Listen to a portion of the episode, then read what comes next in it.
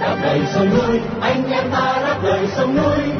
Quyết bảo vệ giang sang ta tự chết cho quê hương. Đây là đài phát thanh đáp lời sông núi, tiếng nói của những người Việt tha thiết với tiền đồ tổ quốc và hạnh phúc của toàn dân do lực lượng cứu quốc thực hiện, phát thanh mỗi ngày từ 7 giờ 30 đến 8 giờ tối giờ Việt Nam trên làn sóng ngắn 9.670 km chu kỳ.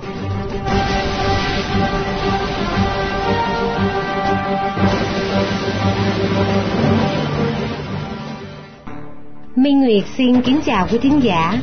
Hôm nay thứ Tư, ngày 14 tháng 6 năm 2023, cũng là buổi phát thanh lần thứ 4414 của Đài Đáp Lời Sông Núi. Chương trình như thường lệ sẽ được mở đầu với phần tin tức. Sau phần tin tức, mời quý vị theo dõi tiếp buổi phỏng vấn ông Lê Thành Nhân, Chủ tịch Việt Nam Quốc dân Đảng do Hồng Phúc thực hiện. Giữa chương trình là tiết mục chuyện nước non mình với bài viết của Lâm Bình Duy Nhiên, Mafia Đỏ Việt Nam. Chương trình được kết thúc với phần bình luận của Thái Liên với tựa đề Tham nhũng trong phê duyệt chủ trương đầu tư các dự án.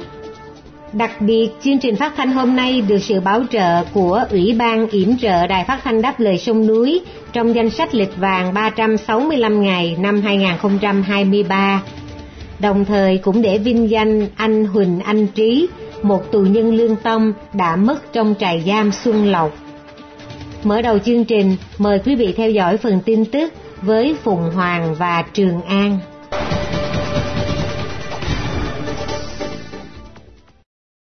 Ủy ban Tôn giáo Hoa Kỳ đến Việt Nam đánh giá tình hình tự do tôn giáo.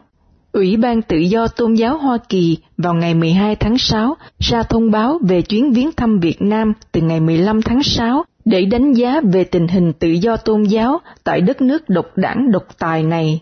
Theo thông cáo báo chí từ Washington nêu rõ, phái đoàn sẽ do Phó Chủ tịch Frederick Davy dẫn đầu. Phái đoàn sẽ có những cuộc làm việc tại Hà Nội và Sài Gòn với giới quan chức Cộng sản Việt Nam, các cộng đồng tôn giáo, đại diện các tổ chức xã hội dân sự để thảo luận về những mối quan tâm về tình hình tự do tôn giáo ở Việt Nam. Ông Davy cho biết là trong khi ủy ban này thừa nhận có những tiến triển về quyền tự do tôn giáo tại Việt Nam trong những năm qua, nhưng ủy ban tiếp tục nhận thấy có những điểm quan ngại tồi tệ và đáng kể. Ủy ban đặc biệt quan ngại về những vụ bị cưỡng bức từ bỏ niềm tin ngày càng gia tăng trong năm qua Thông cáo còn nêu ra quan ngại về hai dự thảo nghị quyết thực hiện luật tín ngưỡng và tôn giáo đưa ra vào tháng 6 năm 2022. Hai dự thảo này bị cho nếu được chuẩn thuận sẽ hạn chế thêm nữa quyền tự do tôn giáo tại Việt Nam. Cần biết là từ tháng 2 năm 2002, Ủy ban đề nghị chính phủ Hoa Kỳ đưa Việt Nam vào lại danh sách các nước cần đặc biệt quan tâm về tự do tôn giáo. Lý do được nêu rõ dù có một số lĩnh vực tiến bộ đáng chú ý, nhưng những vi phạm có hệ thống, tiếp diễn và nặng nề đối với tự do tôn giáo. Vào tháng 11 năm 2022, Bộ Ngoại giao Hoa Kỳ liệt tên Việt Nam vào danh sách giám sát đặc biệt vì can dự hoặc dung dưỡng cho những vi phạm nghiêm trọng về tự do tôn giáo. Thánh Đắc Hành Bùi Tuấn Lâm kháng án sơ thẩm Nhà đấu tranh Bùi Tuấn Lâm, người nổi tiếng với biệt danh Thánh Đắc Hành, đã kháng cáo bản án sơ thẩm trong khi luật sư của ông đang kiến nghị vì bị đưa ra khỏi tòa trong lúc phiên xử đang diễn ra. Cần biết là tòa án Đà Nẵng vào hôm 25 tháng 5 đã tuyên án ông Lâm mức án 5 năm 6 tháng tù và 4 năm quản chế với cáo buộc tuyên truyền chống phá nhà nước Cộng sản Việt Nam. Bà Lê Thanh Lâm, vợ ông Lâm, vào ngày 13 tháng 6 cho biết là bà đã gửi đơn xin gặp chồng nhưng được biết là chồng mình đã nạp đơn kháng cáo Đơn xin gặp của bà vẫn chưa được giải quyết, tuy nhiên luật sư Ngô Anh Tuấn, một trong hai người bào chữa cho ông Lâm trong phiên tòa nói trên, cho biết là ông chưa nhận được thông báo gì về việc kháng cáo của thân chủ. Luật sư Tuấn bị bị chủ tòa phiên tòa ra lệnh công an đuổi ra khỏi phòng xử án khi đến phần tranh luận giữa ông và đại diện viện kiểm sát. Sau đó ông bị lập biên bản vi phạm hành chính mà theo ông là có nội dung không phản ánh đúng sự thật đã diễn ra trong phiên tòa.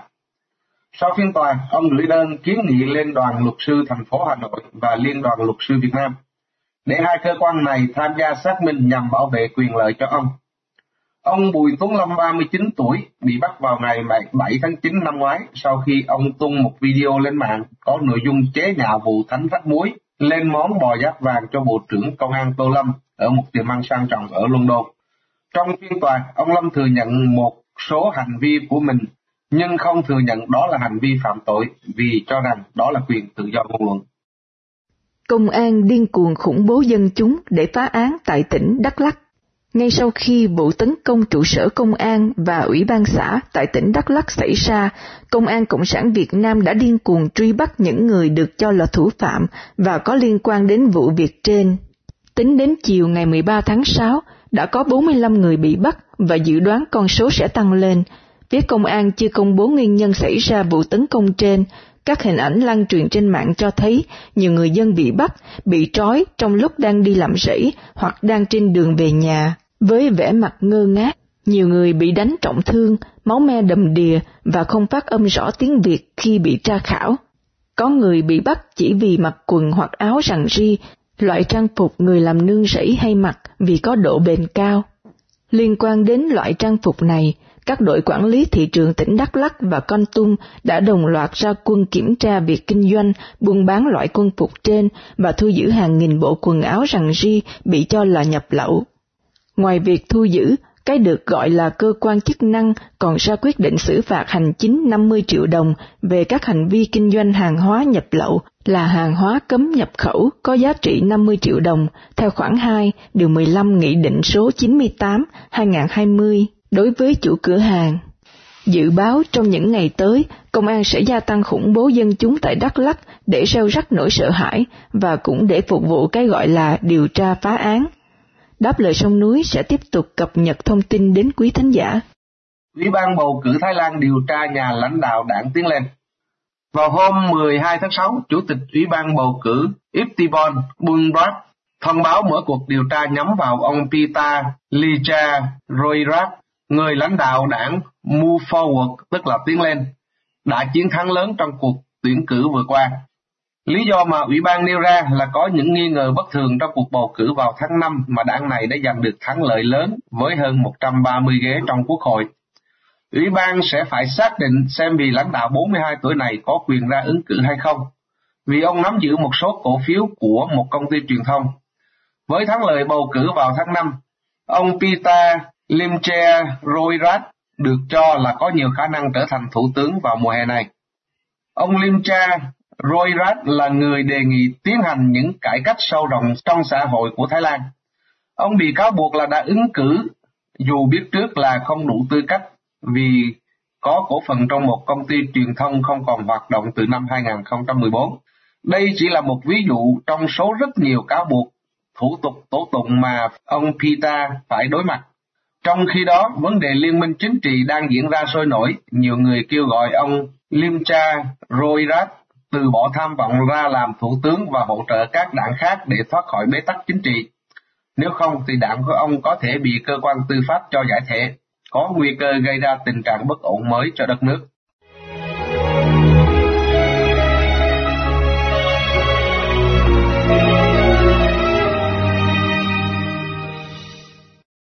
Kính thưa quý thính giả, để tiếp nối chương trình, mời quý vị theo dõi tiếp phần 2 buổi phỏng vấn ông Lê Thành Nhân, Chủ tịch Việt Nam Quốc dân đảng do Hồng Phúc thực hiện với chủ đề về ngày tang yên bái sau đây. Thưa ông, xin ông vui lòng cho nghe về nguyên nhân dẫn đến cái vụ án ngày tang yên bái. Mời ba chiến sĩ Việt Nam Quốc dân đảng đã phải lên đoạn đầu đài thưa ông. À, vâng thưa anh Hồng Phúc và thưa quý thân giả của này đáp lời sông núi. Cái chuyện từ giai đoạn bí mật là giai đoạn đầu đã sang giai đoạn thứ hai để chuẩn bị đánh Pháp thì có những vận động trong quần chống sâu rộng hơn cho nên người Pháp đã đánh hơn và đã theo dõi. Đó cũng là một nguyên nhân.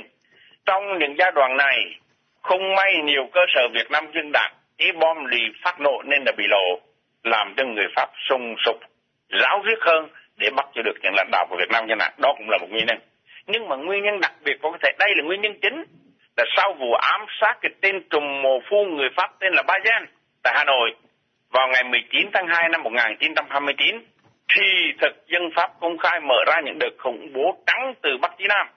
Pháp đã lùng bắt hàng trăm đảng viên Việt Nam Quốc dân đảng và vào cuối tháng 2 năm 1929, thống sứ Pháp lập một hội đồng đề hình do chánh án June Pride làm chánh án để xét xử vụ án Brazil. và tên này rất là dư tợn. Vào tháng 7 năm 1959 thì Pride được kết án 76 trong số 78 người bị truy tố. Trong đó có ông Nguyễn Thái Học bị kết án 20 năm của sai khuyết tật. Phần thì bị sang đuổi giáo riết, phần thì muốn tránh khỏi bị âm thầm tần diệt trong bàn tay của thực dân Pháp. Cho nên ngày 26 tháng 1 1930, ông Nguyễn Thái Học triệu tập một hội nghị tổng bộ Việt Nam gia tại làng Vọng La, tỉnh Phú Thọ và quyết định tổng khởi nghĩa vào đêm mùng 9 là ngày mùng 10 tháng 2 năm 1930, người ta gọi là cuộc tổng khởi nghĩa của Việt Nam Quốc dân Đảng. Cuộc tổng khởi nghĩa đầu tiên là đánh chiếm được các đồn binh Pháp ở tỉnh Yên Bái, làm chủ tình hình một vài ngày, nhưng sau đó quân Pháp huy động xe tăng máy bay để ném bom và phản công dữ dội, quân cách mạng thất bại. Các vị lãnh đạo Việt Nam Quốc dân Đảng bị bắt và đảng trưởng Nguyễn Thế Học đã bị bắt vào ngày 20 tháng 2 năm 1930 tại ấp Cổ Vịt, huyện Chi Linh, tỉnh Hải Dương. Những yếu nhân lãnh đạo của Việt Nam Quốc dân Đảng cũng bị bắt để đưa về giam tại nhà lao Hỏa Lò Hà Nội. Sau 4 tháng giam giữ để khai thác tin tức của Việt Nam Quốc dân Đảng tại nhà tù Hỏa Lò Hà Nội, quân thực dân Pháp đã dùng tàu đưa 13 nhà yêu nước Việt Nam dân đảng từ nhà lao Hỏa Lò đến Yên Bái hành hình vào rạng sáng ngày 17 tháng 6 năm 1930.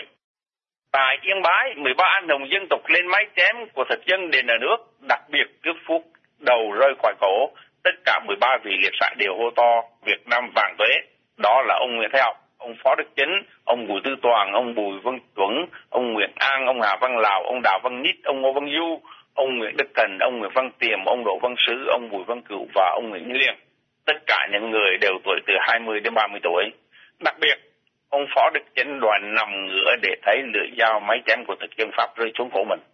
Ngày tang Yên Bái ngày 17 tháng 6 năm 1930, đó là một ngày lịch sử và là ngày tang chung của dân tộc. Xin mời anh Hồng phục. Dạ thưa ông, trong hoàn cảnh hiện tại của đất nước chúng ta, Việt Nam Quốc dân Đảng trong và ngoài nước đã tái phối trí về tổ chức và hoạt động như thế nào, thưa ông? À, vâng, thưa anh Hồng Phúc và thưa quý thân giả của này đáp lời sông núi. Trước hoàn cảnh đất nước đang dưới thống trị độc tài của Cộng sản, Việt Nam của dân Đảng vẫn kiên trì tiếp tục đấu tranh để giải thể chế độ độc tài Cộng sản Việt Nam. Trong nước, dưới sự đàn áp của Cộng sản Việt Nam còn hơn mực thám thời Pháp thuộc, do đó hoạt động hoàn toàn bí mật. Các đảng viên ngoài nước thì một số được chỉ định ra hoạt động công khai, đại diện cho đảng để cùng vận động ngoại giao và cùng các đoàn thể quốc gia hợp tác đấu tranh để yểm trợ quốc nội phía gần. Tại hải ngoại, ở đâu có người Việt cư trú thì ở đó có cơ sở Việt Nam nhân đảng để vận động quần chúng và trong công cuộc đấu tranh chống cộng sản tại hải ngoại. Đặc biệt, tại hải ngoại, vào tháng 4 năm 2016 nhiều hệ phái Việt Nam Quốc dân đảng từng có trong nước, nay đã thống nhất lại với nhau dưới một tổ chức là Việt Nam Quốc dân đảng và hơn 7 năm qua sự thống nhất này càng ngày càng phát triển và bền vững đó là một vết son của Việt Nam Quốc dân Đảng và bao nhiêu năm toàn thể đảng chúng ta đã thành công. Cái thành công này không phải là thành công riêng của Việt Nam Nhân Đảng mà thành công chung của những cái tổ chức đấu tranh chống cộng tại hải ngoại. Vâng thưa. Là thưa ông, vì thời lượng của chương trình giới hạn, đây là câu hỏi sau cùng để chấm dứt cho cuộc phỏng vấn ngày hôm nay. Thưa ông, đã 48 năm qua rồi, công cuộc đấu tranh giải thể chế độ Cộng sản Việt Nam tại quê nhà liên tục như sóng vỗ bờ. Thế nhưng, ngày về lại quê hương vẫn còn trong viễn ảnh Thưa ông, xin ông cho nghe cảm tưởng của ông về ngày trở lại quê hương của chúng ta như thế nào thưa ông? Vâng, cảm ơn anh Hồng Phúc à, và thưa quý thính giả của đài đáp lời sông núi. Vâng, 48 năm là một phần là một nửa thế kỷ. Thời gian phai mòn tinh thần của con người, tôi thông cảm với khía cạnh tâm lý đó. Tuy nhiên, việc đấu tranh giải thể chế độ độc tài Cộng sản Việt Nam được cho là tàn ác hơn cả phong kiến và thực dân cộng lại thì đòi hỏi sự bền bỉ và kiên trì nhiều hơn nữa. Theo nhận định về thời thế và cơ, tôi thấy công cuộc đấu tranh chống trọng có phần lạc quan hơn. Tôi xin đơn cử một vài chiến lược đang chiếm ưu thế trong công cuộc đấu tranh cho tự do dân chủ tại Việt Nam hôm nay như sau. Thứ nhất, khi Cộng sản từ bỏ kinh tế tập trung chuyển qua kinh tế thị trường thì nền kinh tế càng ngày càng lệ thuộc vào Hoa Kỳ. Đến năm 2002, giao thương Việt Mỹ là 138 tỷ đô la tăng gấp 307 lần so với năm 1995 khi mới ban giao và chiếm 1 phần 3 tổng sản lượng của Việt Nam. Ngày nay đấy chúng ta phải quan niệm rằng kinh tế cũng là một lợi thế và cũng là một vũ khí quan trọng ngang hàng với quân sự. Sự phụ thuộc kinh tế to lớn của Việt Nam đối với Mỹ đã cho phép Hoa Kỳ từng bước thu hút Việt Nam đi vào quỹ đạo tự do dân chủ. Trước tình hình hiện nay, Việt Nam khó đứng ra ngoài những ảnh hưởng của nước tư bản và gần đây cuộc họp khối R7 Nhật Bản đã mời Việt Nam tham dự là một điều đáng để cho chúng ta chú ý. Thứ hai, sự xung đột càng ngày càng căng thẳng của Mỹ và Trung Cộng tại Biển Đông. Dù muốn hay không, Việt Nam cũng bị đẩy vào vòng tranh chấp của hai đại cường không thể tránh khỏi. Hiện nay, một số chóp bu lãnh đạo Cộng sản Việt Nam nguyện làm tay sai cho Trung Cộng để bảo vệ quyền lực cai trị. Nhưng mà tuyệt đại đa số người dân đều muốn theo Mỹ để cứu nước. Nếu cho rằng ý dân lý trời thì đây là lợi thế lớn nhất để thực hiện nguyện vọng của toàn thể, toàn dân đứng lên giải trừ chế độ độc tài để thiết lập một thế hệ tự do dân chủ tại Việt Nam. Thứ ba nữa là sau đại dịch Covid-19, Covid-19 là chiến tranh và chiến tranh Ukraine, cả thế giới rơi vào suy trầm kinh tế, vật giá leo thang kéo theo những nước trầm tiến như Việt Nam rơi vào kinh tế bi đát. Thật vậy, trong 6 tháng qua, báo chí trong nước đưa tin có đến 880.000 cơ sở kinh doanh bị phá sản. Hàng triệu người dân mất việc. Với tình trạng như vậy sẽ sinh ra một xã hội loạn lạc. Thông thường, chính quyền từng bị thay đổi bởi những loạn lạc của xã hội. Đây là cơ hội cho người dân Việt Nam đứng lên để thay đổi chế độ. Và hiện nay, Việt Nam đang rối loạn vì chiến dịch đốt lò của người phu trọng. Chúng ta đừng ngây thơ tin rằng đốt lò để diệt đảng tham nhũng như họ tuyên bố, mà đốt lò để thanh trừng nội bộ. Nay họ lại thanh trừng nhau đùng đến tứ trụ triều đình, nên tạo ra những mảnh vỡ từ trung ương đến địa phương không thể nào cứu chữa được. Chưa bao giờ lòng tin của đảng viên Cộng sản Việt Nam bị phá sản như hiện nay, đó là điều kiện thuận lợi để thay đổi chế độ. Vì thời gian có hạn nên chúng tôi chỉ đến trừ một số vấn đề quan trọng để xây dựng thuận lợi đấu tranh cho dân chủ và công cuộc đấu tranh dân chủ theo tôi nghĩ rất là lạc quan và sẽ sắp xảy ra. Vâng, thưa anh. Chúng tôi xin chân thành cảm ơn ông Lê Thành Nhân, Chủ tịch Việt Nam Quốc dân Đảng đã dành thời giờ quý báu để trả lời cho cuộc phỏng vấn ngày hôm nay. Vâng, chào anh và chào tất cả quý thính giả của đài à, Đáp Lời Sông Núi.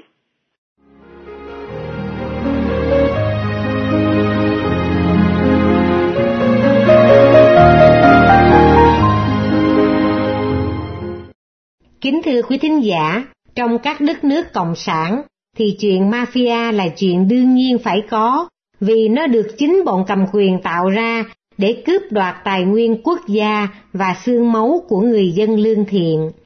Trong tiết mục chuyện nước non mình, mời quý vị nghe bài viết Mafia đỏ Việt Nam của Lâm Bình Duy Nhiên sẽ được Vân Hà trình bày sau đây.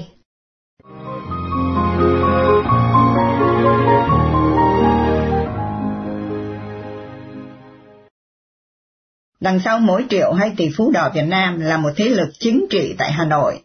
Cho nên cứ mỗi khi có chuyện tranh giành quyền lực là có chuyện một tay triệu hay tỷ phú đi tù.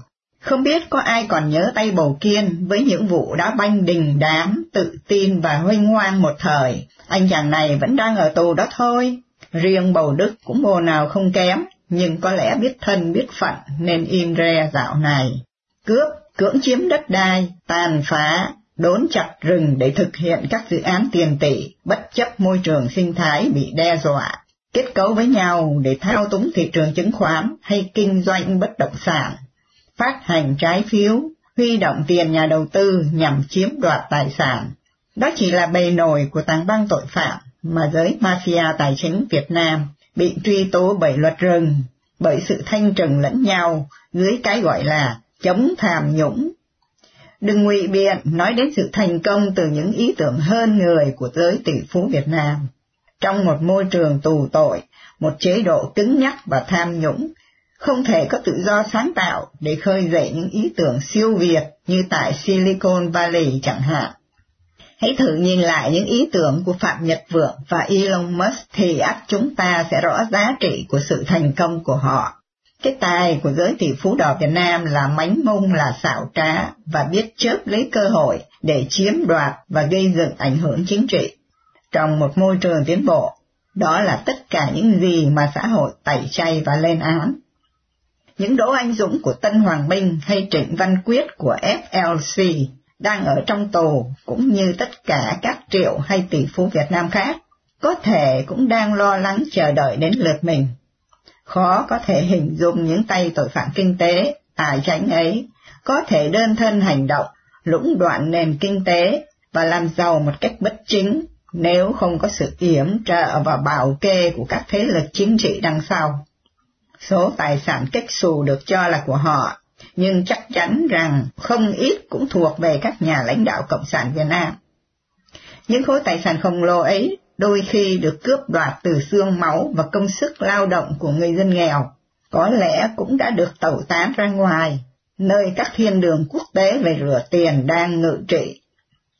Bọn tội phạm kinh tế chắc chắn đã toan tính và dự trù những kịch bản tệ hại nhất trong cuộc tranh giành quyền lực này. Và một khi đã làm giàu một cách bất hợp pháp, thì các tranh chấp tài sản, quyền lực sẽ rất tàn bạo và không còn chỗ cho tình đồng chí chuyên chính vô sản gì cả.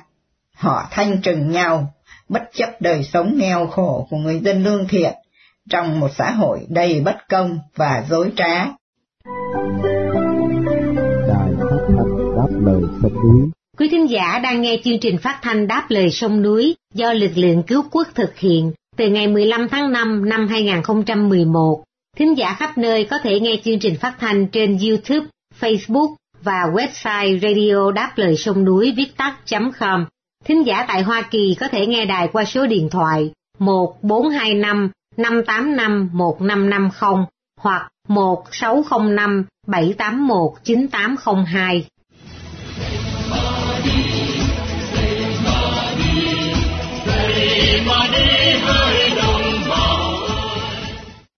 Kính thưa quý thính giả, tại sao Việt Nam tham ô từ Bộ Chính trị đến Quốc hội, từ Trung ương đến địa phương, từ Nguyễn Phú Trọng đến một công an quèn trong xã? Mời quý thính giả nghe phần bình luận của Thái Liên với tựa đề Tham nhũng trong phê duyệt chủ trương đầu tư các dự án sẽ được Vân Khanh trình bày để kết thúc chương trình phát thanh của Đài Đáp Lời Sông Núi tối hôm nay.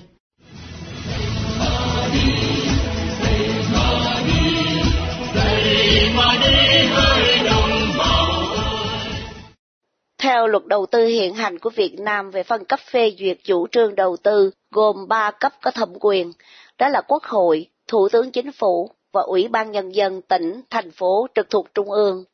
Chế độ toàn trị của Cộng sản Việt Nam, những chủ trương lớn đều phải thông qua Bộ Chính trị. Theo đó, các dự án trước khi trình cấp có thẩm quyền phê duyệt chủ trương đầu tư thì phải được Bộ Chính trị thông qua. Thực tế cho thấy, một khi Bộ Chính trị đã có nghị quyết thông qua, thì dự án coi như đã được phê duyệt. Các bước tiếp theo chỉ là thủ tục cho hợp thức hóa để phù hợp với thông lệ quốc tế, vì các dự án đều do vốn đầu tư của nước ngoài. Bộ Chính trị hiện hành có 18 thành viên, khối đảng, khối dân vận chiếm tới trên một nửa thành viên. Những thành viên này thường trưởng thành từ khi làm công tác đoàn. Học vấn của những người này thường là theo các ngành như xã hội, nhân văn, ngành luật tài chức, hành chính công. Đương nhiên phải có bằng lý luận cao cấp của đảng. Quân đội chỉ có nhiệm vụ giữ gìn bảo vệ đất nước và công an là công cụ lá chắn của đảng, chuyên bảo vệ an ninh trong nước, bảo vệ đảng, bảo vệ chế độ. Hai ngành này thường tỏ thái độ dững dưng, một phần do không hiểu gì, phần khác thể hiện vô trách nhiệm đối với đề tài này. Còn lại bên chính phủ cơ quan trực tiếp quản lý xã hội và là cơ quan chủ trương về các dự án, chiếm khoảng trên dưới 20%. Quyền lực Tổng bí thư quyết định mọi vấn đề trong Bộ Chính trị, mà Tổng bí thư hiện thời đã cố vị 13 năm nay, là chuyên gia xây dựng đảng nên các vấn đề chiến lược kinh tế xã hội lại càng hạn chế hơn ai hết. Như vậy, Bộ Chính trị được tập hợp bởi những người đã học qua lớp công tác xây dựng đảng, có thái độ trung thành tuyệt đối với đảng, và đó là tiêu chuẩn tiên quyết để có mặt trong nhóm điều hành đất nước. Bởi thế khi động đến những vấn đề về kinh tế xã hội, thì nhóm người này không hiểu biết gì, và vì thế việc thông qua các dự án không có gì khó khăn. Những kiến nghị, đề xuất của bên chính phủ hầu như không có ý kiến phản biện. Công tác vận động hành lang đối với nhóm người này là không thành vấn đề lớn, chỉ cần vận động thuyết phục Tổng Bí Thư, mà cốt lõi là tìm cách tiếp cận với vợ con người thân của ông ta, vận dụng cơ chế bồi trơn để tác động thêm, là thành công mỹ mãn. Bây giờ chúng ta sẽ bàn đến ba cơ quan có chức năng phê duyệt chủ trương đầu tư các dự án. Thứ nhất là những đại dự án do Quốc hội phê duyệt chủ trương đầu tư.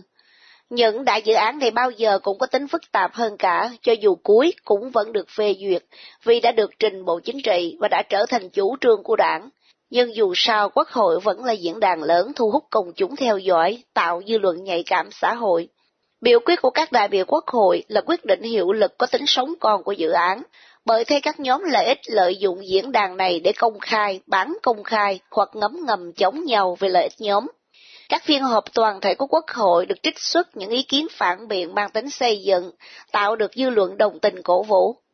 Thực chất các buổi thảo luận ở các tổ đại biểu không được phép đưa tin, các nhóm lợi ích đấu đá nhau kịch liệt.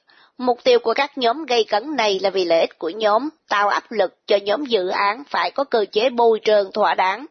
Chiêu trò các nhóm này núp dưới chiêu bài bên vực dân về bồi thường thiệt hại do dự án gây ra, phát hiện và kiến nghị những phát sinh mới ngoài sự tính toán bồi thường theo quy định chung, và đương nhiên được dân chúng đồng tình ủng hộ, làm cho nhóm chủ trương dự án thêm phần khó khăn trong tiến trình triển khai, nên buộc phải tính đến việc bôi trơn cho các nhóm lợi ích khác để mọi sự được dễ dàng. Một khi cơ chế bôi trơn được các nhóm lợi ích thỏa thuận, thì tình hình lắng chìm xuống một cách ngạc nhiên, thế là dự án được triển khai theo kế hoạch. Thứ nhì là những dự án do Thủ tướng Chính phủ phê duyệt chủ trương đầu tư. Loại dự án này các nhóm lợi ích đối kháng không xuất hiện một cách công khai vòi vĩnh như ở Quốc hội, bởi vì không có diễn đàn. Cuộc họp chính phủ thảo luận về chủ trương đầu tư, các thành viên chính phủ được nêu quan điểm của cá nhân về dự án nhưng không đi đến biểu quyết, vì vậy không phụ thuộc vào sự đồng thuận cao hay thấp trong chính phủ, mà kết luận của Thủ tướng là quyết định phê duyệt hay không về chủ trương đầu tư dự án. Các nhóm lợi ích cùng ăn chia theo cơ chế thỏa thuận, các phó thủ tướng, các bộ trưởng liên quan đến dự án là đối tượng được hưởng cơ chế chính sách đặc thù của dự án. Thứ ba là các dự án do Ủy ban Nhân dân tỉnh, thành phố trực thuộc Trung ương phê duyệt chủ trương đầu tư. Loại dự án này được phê duyệt theo quyết định của tập thể Ủy ban tỉnh, thành, cũng như các dự án thuộc Thủ tướng quyết định phê duyệt. Loại dự án thuộc cấp tỉnh này cũng không có diễn đàn công khai phổ biến như Quốc hội. Cuộc họp Ủy ban Nhân dân tỉnh thành nghe thuyết trình viên trình bày, sau đó thảo luận một cách sơ sài rồi đi đến chủ tịch tỉnh thành kết luận và biểu quyết. Loại dự án này, các nhóm lợi ích công khai thỏa thuận ngầm với nhau theo cơ chế đã có tiền lệ, nên việc phê duyệt chủ trương đầu tư thường không bị trở ngại. Tóm lại Việt Nam, những dự án các cấp một khi đã thông qua Bộ Chính trị thì dự án đó coi như đã được phê duyệt chủ trương đầu tư. Các thủ tục tiếp theo chỉ là hợp thức hóa để có căn cứ pháp lý khi gọi vốn đầu tư nước ngoài. Các nhóm lợi ích ăn chia khi chưa đạt được thỏa thuận thì kích động một vài đại biểu lên tiếng phản biện. Một khi lợi ích ăn chia được thỏa thuận thì mọi việc sẽ tiếp diễn suôn sẻ. Càng có nhiều dự án thì càng kêu gọi được vốn đầu tư, bổng lộc của các quan tham càng lớn, nợ nước ngoài càng tăng và sự khốn khổ của người dân Việt càng tàn khốc.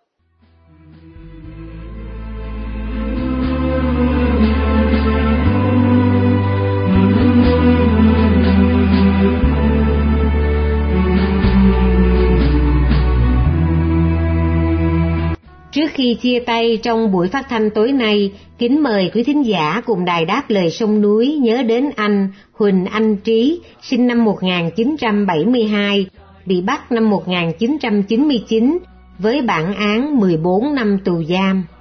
Một tù nhân lương tâm đã bị nhà cầm quyền Cộng sản giam cầm trong ngục tù và ông đã qua đời vào ngày 5 tháng 7 năm 2014 vì bị nhiễm bệnh HIV trong trại giam Xuân Lộc, Đồng Nai, hưởng dương 43 tuổi.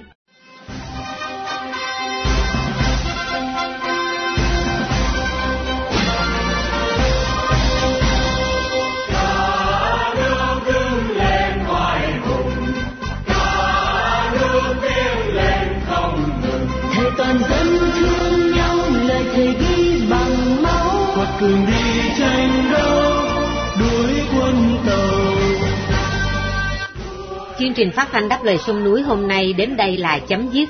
Hẹn gặp lại quý thính giả trong chương trình tối mai vào lúc 7 giờ 30. Mọi ý kiến và thắc mắc xin liên lạc với ban biên tập của Đài Phát thanh Đáp lời sông núi tại địa chỉ liên lạc chấm đáp lời sông núi viết tắt at gmail.com hoặc địa chỉ tại Hoa Kỳ, Radio Đáp lời sông núi PO Box 612882 San Jose, California 95161 điện thoại 408 663 9860. Cảm ơn quý thính giả đã theo dõi chương trình. Chúc quý vị một đêm thật bình an. Xin mến chào tạm biệt. vì tình yêu